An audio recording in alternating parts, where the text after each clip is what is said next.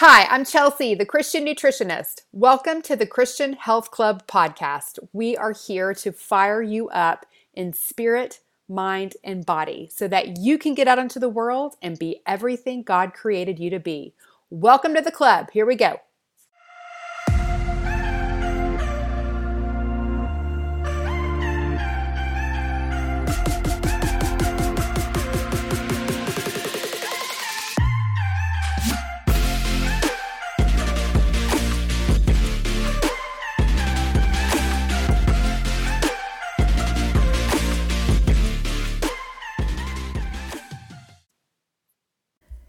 Hello, my friend. Welcome back to the club. How are you today? Well, the Ember Days and the winter solstice are upon us. And so I thought it would be a good time to revisit this topic, to remind ourselves of how we can use the change of the season as a good time to do a quarterly health and spiritual check in. We're about to do our three day winter cleanse in the Christian Health Club inspired by the Ember Day fasts historically practiced by early Christians. So, at the beginning of each new season in the club, we do a three day detox that removes all meat, fish, eggs, dairy, nuts, seeds, grains, and alcohol. Um, essentially, it's a plant based uh, diet that leaves you with vegetables, fruit, and plant fats like avocados, olives, and coconut. And as much as I praise animal foods, as you know, and think that protein, know that protein is absolutely critical to the diet, I recognize that periodically cycling it out is a healthy practice for the body. It gives the digestive system a break and it allows for deeper cleansing of the cells. Now, when I learned that early Christians observed a three day spiritual practice near the beginning of each solar cycle called Ember Days, that involved abstaining from meat and focusing on prayer and thanksgiving, I thought it would be a wonderful template to revive and utilize as a quarterly health and spiritual tune up. So the word ember comes from the Latin phrase quattuor tempora, which I'm sure I just completely butchered that pronunciation. But anyway, it means four times. So at the beginning of each season, four times a year, the church set aside three days to ask for blessings upon mankind and to give gratitude for the blessings of nature, particularly the harvests such as olives, grapes, and wheat. Although the Ember Days are practiced at the beginning of each new season, they don't exactly coincide with the solstices and equinoxes. And that's because they're based on the liturgical calendar, the church calendar, and certain holy days. But for each um, season of Ember Days, they are observed on Wednesdays, Fridays, and Saturdays. These are the days that Christ was betrayed, the day he was crucified, and the day he was entombed. Um, and so in the spring, it's the Wednesday, Friday, and Saturday after Ash Wednesday. And that Ember fast is to give thanks for the rebirth of nature and for the gift of light. In summer, it's the Wednesday, Friday, and Saturday after Pentecost, and that is the Ember Fast to give thanks for the wheat crop. In the fall, it's the Wednesday, Friday, and Saturday after the day of Holy Cross, and that is the Ember Fast to give thanks for the grape harvest. And in the winter, it's the Wednesday, Friday, and Saturday after the Feast of St. Lucy during the third week of Advent. We are here. and that is the Ember Fast to give thanks for the olive crop. Now, as I was doing more research about the Ember Days, I um, found out that the church um, started them as a way to sanctify pagan practices of worshiping false gods. So, back in the day, you know, the Romans had a god for everything, right? And they had these seasonal festivals praising and praying to their agricultural gods for bountiful harvests of food. But as the Romans converted to Christianity, the church redirected this prayer and praise to God, the one true God, our Lord, and instituted the Ember Days as a way to honor these seasonal changes, you know, that they were used to, um, and the fruits of the earth given by our Creator. So in the Christian Health Club, we set aside a whole week um, to do the seasonal detox or as our seasonal detox week. And then you can pick the three days within that week that you want to do the detox, whether it's the three day schedule of the ember of the ember fast. So if you're doing it like on a um, the Wednesday, Friday, and Saturday, and if you're doing that, you get a little reprieve on Thursday, or if you just want to pick three days and do them consecutively. This just makes it more flexible for people, you know, since our schedules are all different and crazy at this time of the year. I do recognize that it's disruptive in a good way, I'm going to say, to ask um, the Christian Health Club members and to ask you, and I'm asking you to do this too, to practice this, um, this quarterly tune up. Um, but right now, it's particularly challenging, I know, because it's so busy and crazy, but that's more all the more reason why we need to slow down and be more present and do this health and spiritual discipline right here leading up to Christmas week right? So um so i know it's it's a little hard to fit in but um, I think it's a good way to honor this season and get us more in the spirit of what it's about, right? And so, um, so you could just choose whichever three days this week would work for you. Now, during these quarterly detoxes that we do, we always focus on seasonal foods that align with how God created the provision for our bodies. So we're celebrating the harvest of seasonal foods. And right now in the wintertime, that's things like cranberries and oranges, beets and winter squashes. You know, you can um, you can search and find a whole list um, of what those are. In the health club, we have that. We have the whole thing put together for you. Um, but it's really easy to search as well. You know, as I was thinking about doing this and thinking about these seasonal foods um, and how oranges are one of the seasonal foods, it reminded me of how my husband would tell me that he always got an orange in his stocking growing up in his Christmas stocking. And I think that's cute. And I think it's so cool because it really goes into this idea of honoring seasonal foods. That's a really old school thing to do because back in the day, seasonal produce was special, right? I mean, in the olden days, and I'm not saying my husband's old, but you know, for his parents and their parents, it would have been very special to get a, you know, nice juicy orange in your stocking um, we're so removed from that now. Um, now my husband gets a Toblerone in his stocking because it's his favorite candy bar, and it's the only time of the year that he will eat one. Um, but anyway, our ancestors would have naturally eaten according to season because they didn't have any other choice. And even though we are blessed to have access to all kinds of food all year round, we miss out on that way that God created our bodies to work in sync with his seasonal provision.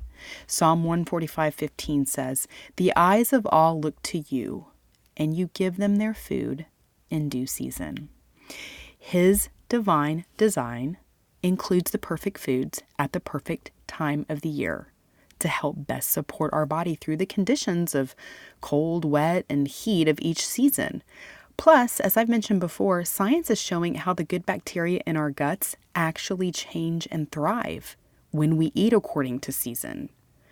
You know, there's that research that shows how our gut bacteria shifts or is meant to shift according to season, that the strains of bacteria change to accommodate and work with seasonal food availability. Because don't you know that God put just what we need, the right food at just the right time for our best health? You know, I read how certain foods and microbes align with our most pressing seasonal health needs, like immune boosting in the winter, decongesting the body in the spring, and dissipating the heat in the summer. You know, you think of all of those beautiful cooling fruits that we eat. So, we are meant to eat seasonally. God has equipped our body in this special way.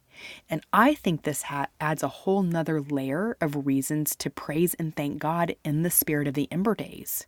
You know, just being in awe of how God made our bodies, how He made us to work in relation to creation, how there is healing power in the foods that He provides, how they feed our microbiome in a way that supports our health needs at various times of the year. It's just so cool. Now, the three winter ember days always fall during the week after the third Sunday of Advent. So that is today, actually, when this podcast um, comes out. And so this is the week that we designate to do um, this winter detox. And so we designate this week all the way up through the winter solstice. Okay. Now, as I was reading more about the winter solstice, which is the day that we have the shortest amount of daylight and the longest day of darkness in the year. Okay, and that's because the northern hemisphere of the earth is tilted as far away from the sun as it ever goes. And historically, I thought this was so interesting because I hadn't really thought about this, but it makes sense.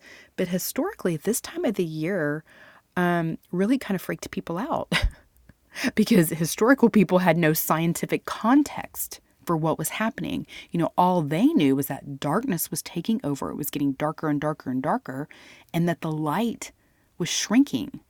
You know, how are they to know that the darkness wouldn't completely take over? And I also didn't realize this, but at the winter solstice, the sun kind of hovers in stillness in the southern sky for about three days before it kind of starts moving again, and the earth begins to reverse its tilt as we move toward the longer daylight hours of the spring. The word solstice actually comes from the Latin words sol, which means sun, and sistere, which means to stand still. So the sun kind of hovers, kind of stands still in the same position for three days before it starts changing position again. Most of us are not paying attention to details like that, but ancient man did. They were much more in tune with nature because they had to be. It's what informed, you know, their food supply, what they could gather and hunt and grow. And they would have also had to kind of shore up their shelters, get ready to, um, you know, get their shelters ready going into this harsh season of winter. But can you imagine living all those thousands of years ago and just watching the sky and wondering what on earth, literally, is going on? It's getting so dark and so cold, and the sun is kind of standing still. You know, it would have been very dismal and frightening not to know and, and to be reassured that light and life would go on because light meant warmth, light meant food, light meant life. But as they realized that the sun would indeed come back in full force as it started changing position again, they celebrated. And this is how and why many winter solstice celebrations and traditions across the world got started. Now, again, this involved a lot of worshiping false gods. Those who did not know the Lord, the creator of the world, worshiped the sun as a god, but not the right sun. You feel me? the S O N. But what used to happen was that the ancient Romans there was all kinds of celebrations across the world. This so this is kind of some of the ones that I read about and I thought it was interesting. The ancient Romans held a what was described as kind of rowdy celebration around the time of the winter solstice called Saturnalia, which was a week-long celebration in honor of Saturn, their god of agriculture. Lots of food and drink and apparently some unscrupulous behavior happened during the Saturnalia celebration. Um, the Incas had a sun festival near the winter solstice called Inti, Inti Raymi. I'm probably not saying that right either. Um, but it was to pay homage to their sun god, and they fasted for three days before the solstice. The Japanese have a tradition of honoring the winter solstice by lighting huge bonfires on Mount Fuji to encourage the return of the sun. I thought it was kind of interesting that during the winter solstice, it's traditional for the Japanese to take warm baths scented with yuzu, which is a citrus fruit um, said to ward off colds and foster good health. Many also eat kabocha squash, known in the United States as Japanese pumpkin, um, during the solstice because it's thought to bring good luck. Now, the ancient tradition of the Yule log is something that is likely familiar to many of us without realizing that it has roots in the winter solstice celebration. So, in recognition of the return of the sun, the ancient Norsemen of Scandinavia would bring home large logs, which became known as Yule logs. They would set one end of those logs on fire and feast until the log burned out, which could take as many as 12 days. The Norse believed that each spark from the fire represented a new piglet or calf that would be born during the coming year. Um, you know, so they were just very hopeful, knowing that more light and warmth would be forthcoming. And there's another winter celebration that came out of the Scandinavian culture called St. Lucia's Day or St. Lucy Day. Um, St. Lucia was a young girl, a Christian martyr, known for wearing candles on her head as she snuck food to imprisoned Christians around 300 AD. She wore the light on her head to keep her hands free to deliver as much food as she could. So she wanted she wanted her her hands free to deliver food, not to carry light. So she wore the the light on her head.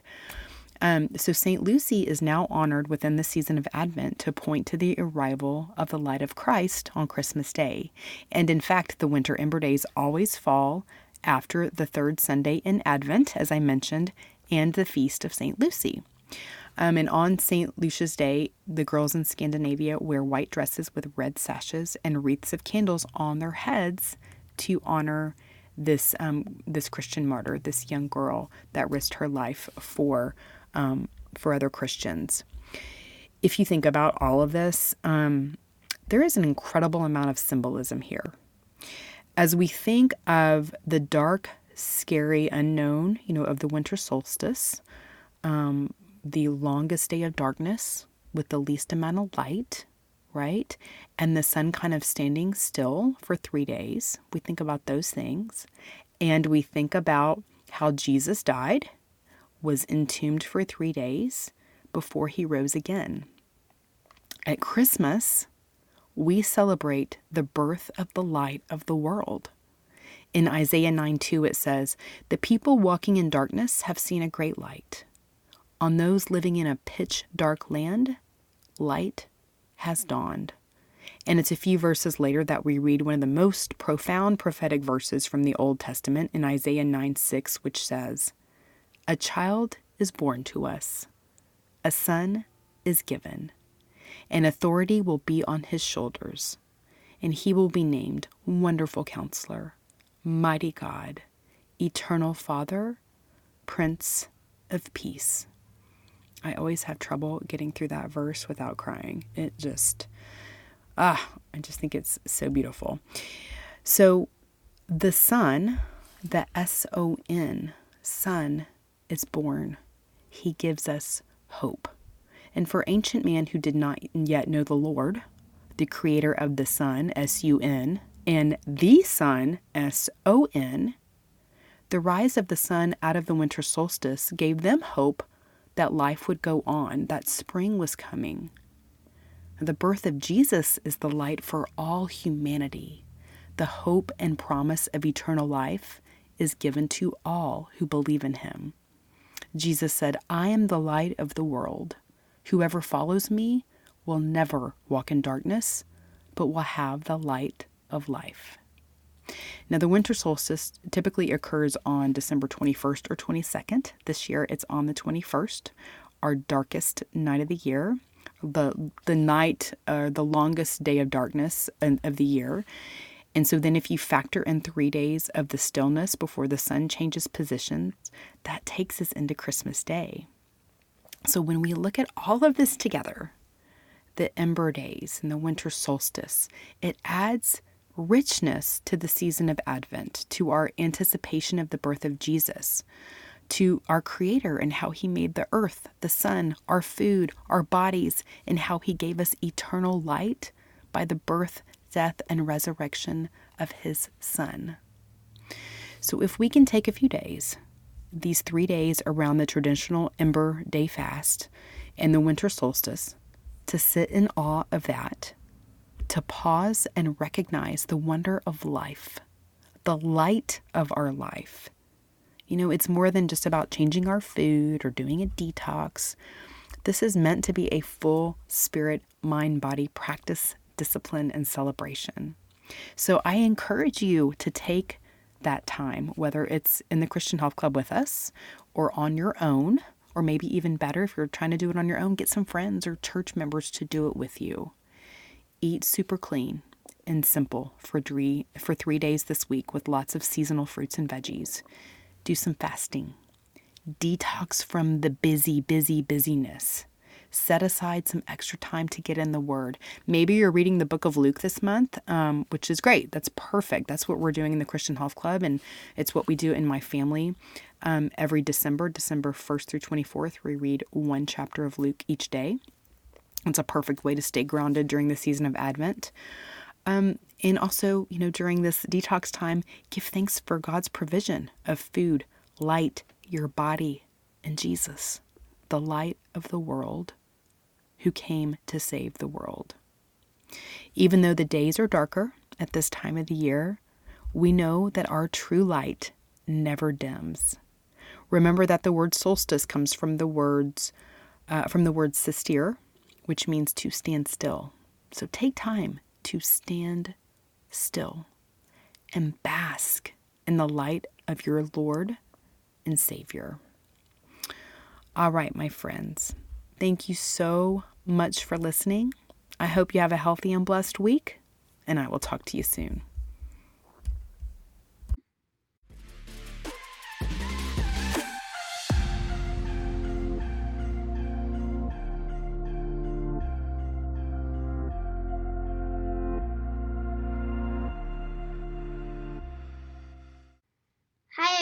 Remember that my mom is an awesome nutritionist, but she's not a doctor. The information in this podcast is not intended to diagnose, treat, cure, or prevent disease. Always talk to your doctor before making changes to your nutrition or exercise program. Thanks for listening. Have a healthy and blessed week.